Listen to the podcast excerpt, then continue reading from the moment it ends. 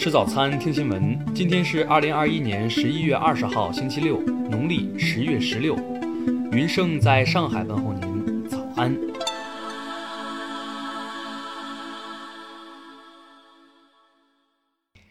首先来关注头条消息。十一月十五号，江苏省启东市启东实验小学发生一起三名六年级学生坠楼事件。坠楼学生为三名十一岁女生，坠楼后三人被送往启东市人民医院就医，目前生命体征基本平稳。经公安机关初步调查，排除他人所为，没有教师体罚、校园欺凌等现象，没有发现和网络传闻的游戏有关。据知情人士透露，三名学生成绩不错，平时喜欢阅读言情、修仙类书籍。十八号，记者走访时发现，该校附近多家书店的部分玄幻、修仙类书籍均已下架。多名店主表示，应管理部门要求，暂不出售此类书籍。对此，启东市文化市场综合执法大队回应是例行检查。听新闻早餐知天下大事，下面来关注国内新闻。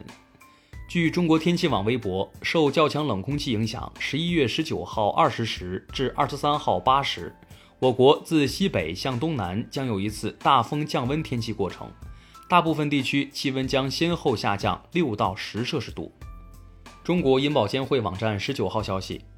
今年前十个月各项贷款新增十七点九万亿元，同比多增七百八十三亿元，有效满足实体经济合理资金需求，房地产合理贷款需求得到满足。日前，人社部制定出台拖欠农民工工资失信联合惩戒对象名单管理暂行办法，自二零二二年一月一日起施行，无故拖欠农民工工资责任人员将列入失信名单。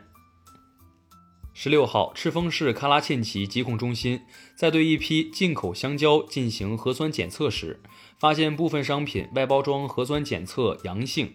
目前已对该批货物进行封存。教育部十九号消息，二零二二届普通高校毕业生规模预计一千零七十六万人，同比增加一百六十七万，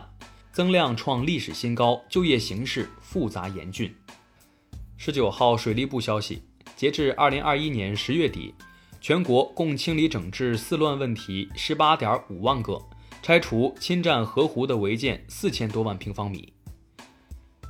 十九号，国家能源局电力司副司长苟峰表示，电气化将是我国能源中长期发展的主要方向。下面来关注国际新闻。当地时间十九号，俄罗斯副外长格鲁什科对北约秘书长斯托尔滕贝格关于在德国以东部署核武器的可能性的声明进行评论，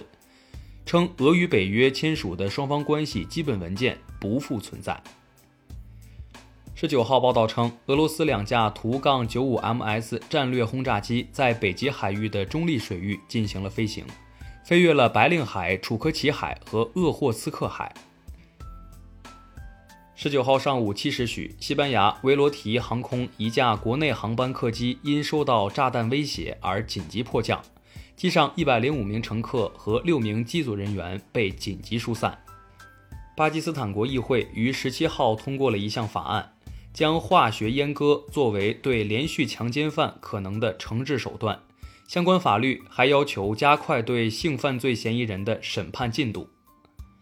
当地时间十九号，印度总理莫迪向全国发表讲话，决定取消涉及农民利益的三项农业改革法案，呼吁农民结束抗议活动并返回家乡。根据美国疾病控制和预防中心十七号发布的数据显示。美国鸦片类药物泛滥导致的死亡人数达到有史以来的最高水平。当地时间十八号，斯洛伐克政府决定自十一月二十二号起对未接种新冠疫苗者实施封禁措施。日前，美国国会议员提出的一项提案称，如果普京在二零二四年后连任俄罗斯总统，美国将不予承认其政权。克里姆林宫十九号谴责该提案是美国干涉他国内政的完美典范。下面来关注社会民生新闻。十九号凌晨，国际大学生超算竞赛结果公布，由清华大学计算机系组建的学生超算团队代表清华大学夺得总冠军，实现 SC 竞赛四连冠。近一个月来，江苏江宁警方接报六起野猪撞车导致的交通事故，警方发布提醒市民遭遇野猪应立即避险。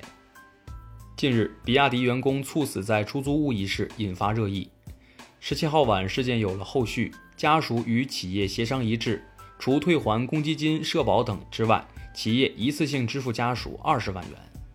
据宁夏地震台网中心测定，十八号二十时四十二分，在银川市灵武市发生四点零级地震，震源深度十九公里，目前未接到人员伤亡及房屋受损报告。十六号下午，中华见义勇为基金会副秘书长于新民同志一行赴安徽省淮南市，向消防烈士陈建军家人表示慰问和感谢，并送上了二十万元慰问金。最后来关注文化体育新闻。十九号，中国男子雪橇运动员范铎耀以五十九秒五三五的成绩晋级二十号的雪橇世界杯正赛，这是中国雪橇男子运动员首次获得雪橇世界杯正赛资格，创造了中国雪橇运动的历史。十九号，国际足联公布了最新一期国家队排名。国足的世界以及亚洲排名均上升了一个名次，位列世界第七十四位，亚洲第八位。十九号，杭州亚残运会代表团团长大会新闻发布会消息：杭州亚残运会将于二零二二年十月九号开幕，竞赛项目共二十二个大项，六百零四个预设小项。十九号，法国著名球星姆巴佩与中国跳水奥运会冠军张家齐为今年八月二号在法国中部的博瓦勒动物园诞生的两只熊猫幼崽命名，分别为欢黎黎和圆嘟嘟。